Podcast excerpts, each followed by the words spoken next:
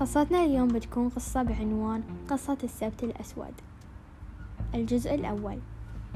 جميعنا يعلم أن الجن مخلوقات موجودة بالفعل وهي متنوعة فمنها من يحب إيذاء البشر ومنهم هو جني طيب وهاللون وقصص الجن تعتبر من أكثر القصص رعبا وتشويقا بالنسبة للكثيرين. وقصتنا لليوم قصة مرعبة بكل ما تحمله الكلمة من معنى. وهي قصة بعنوان السبت الأسود وتدور أحداثها في المملكة العربية السعودية. تدور أحداث هذه القصة حول شاب سعودي يسمى فهد. فهد هو شخص له الكثير من الأصدقاء الذي يحبهم. يحب مرافقتهم ولكنه منذ فترة طويلة أصبح يميل إلى العزلة قليلا ولا يحب الخروج إلا نادرا. وفجأة في يوم من الأيام بينما كان فهد جالس في المنزل وجد هاتفه يرن وإذا بالمتصل صديق له اسمه أحمد. تعجب فهد من اتصال أحمد فأحمد ليس الصديق المفضل لفهد.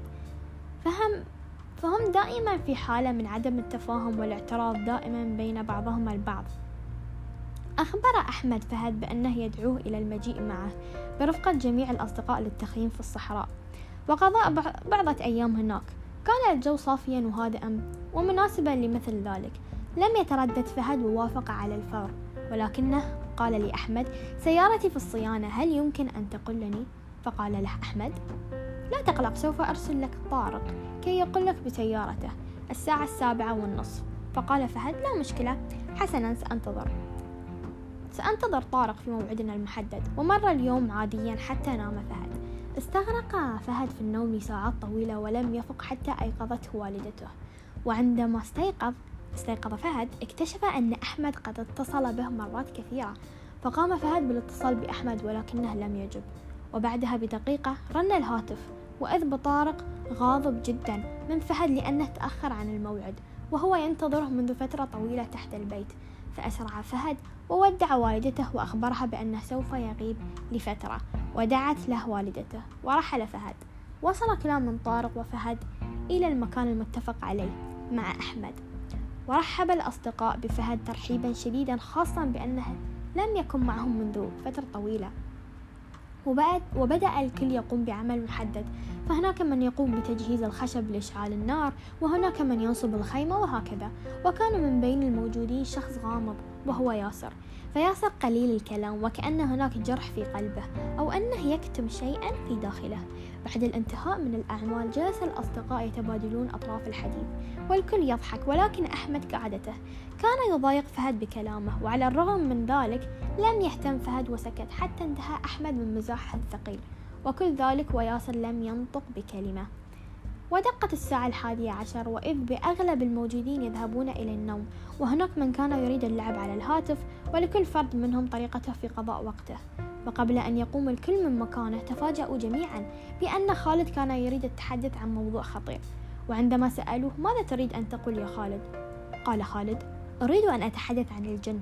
وهنا نطق ياسر أخيرا وقال إياكم أن تتحدثوا عن مثل هكذا عن موضوع هكذا. فنحن الآن في أمان منهم. وإذا حضروا هنا فلا نعلم ماذا سيحدث لنا. في البداية يجب أن نعرف أن ياسر هو أكبرهم سنا لدرجة أن هناك البعض ينادوه بالعم ياسر. تعجب فهد وقال لياسر هل حدث لك من قبل شيء؟ أرجوك أخبرنا.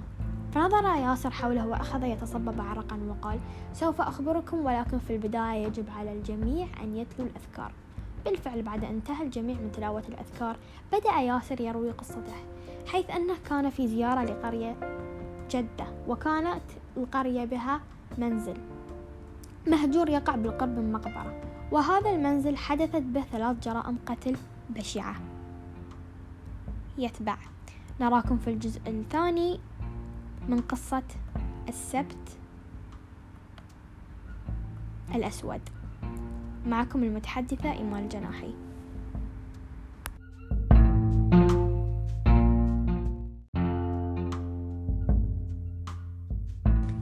قصتنا لليوم ستكون بعنوان السبت الأسود الجزء الثاني. تعرفنا في الجزء الأول على فهد بطل قصتنا والذي دعاه صديقه له يدعى أحمد للخروج في نزهة برفقة الأصدقاء إلى الصحراء. وكعادة الشباب دائما ما يبحثون عن المواضيع المشوقة والمرعبة خاصة أنهم في عمق الصحراء ومع اقتراب منتصف الليل. اختار خالد أحد الأصدقاء موضوع الجن. ليقاطعه ياسر محذرا إياهم من الجن ولكن الجميع تشوق لسماع قصة ياسر وماذا حدث له عندما كان صغيرا. ذهب ياسر عندما كان صغيرا إلى القرية التي يسكن بها جده لزيارته وعندما وصل إلى القرية تفاجأ بأن هناك قصة يتداولها سكان القرية. وهي حول منزل مهجور يقع بالقرب من المقبرة. كان سكان القرية يتأذون من هذا المنزل وفي البداية كان هذا المنزل المهجور مجرد منزل أو مكان كغيره من الأماكن المهجورة.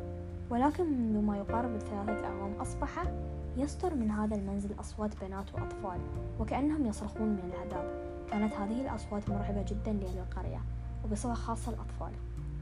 في يوم من الأيام قرر أحد الأطفال وعمره 14 عاما أن يدخل إلى هذا المنزل ليكتشف ماذا يحدث به. فحدثت الطامة الكبرى ففي اليوم التالي لم يعثروا سوى على رأس هذا الطفل ملقى بجانب المنزل وهنا دب الرعب أكثر وأكثر في قلوب سكان القرية وأطفالها.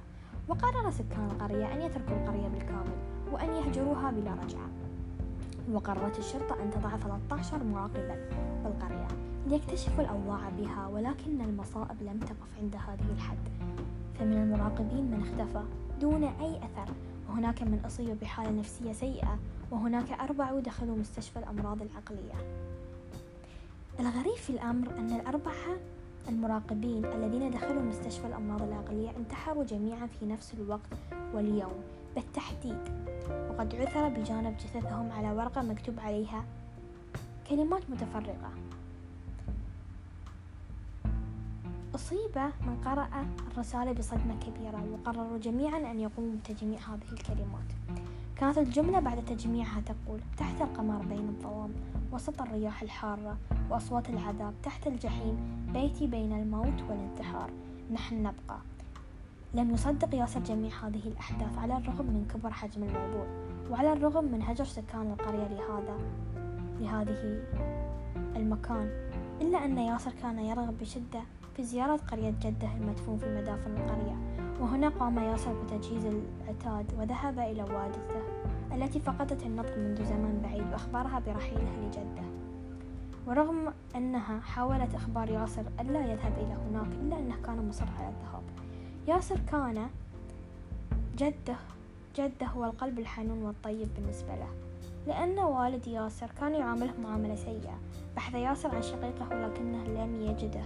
فترك له رسالة بأنه ذهب لزيارة قبر جدة وطلب منه أن يعتني بوالدته في غيابه. ذهب ياسر متجها إلى القرية لزيارة قبر جدة.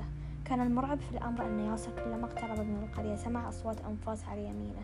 وياسر ويساره وكأن هناك من, يجا من يجلس إلى جانبه ويحدق به. كان ياسر كلما اقترب من القرية شعر بشيء غريب. ولكن في نفس الوقت كان عازما على زيارة قبر جدة. ولم يكن ياسر يعلم بأنه سوف يندم أشد الندم على هذا القرار طوال حياته. نلقاكم في الجزء الثالث. معكم المتحدثة إيمال الجناحي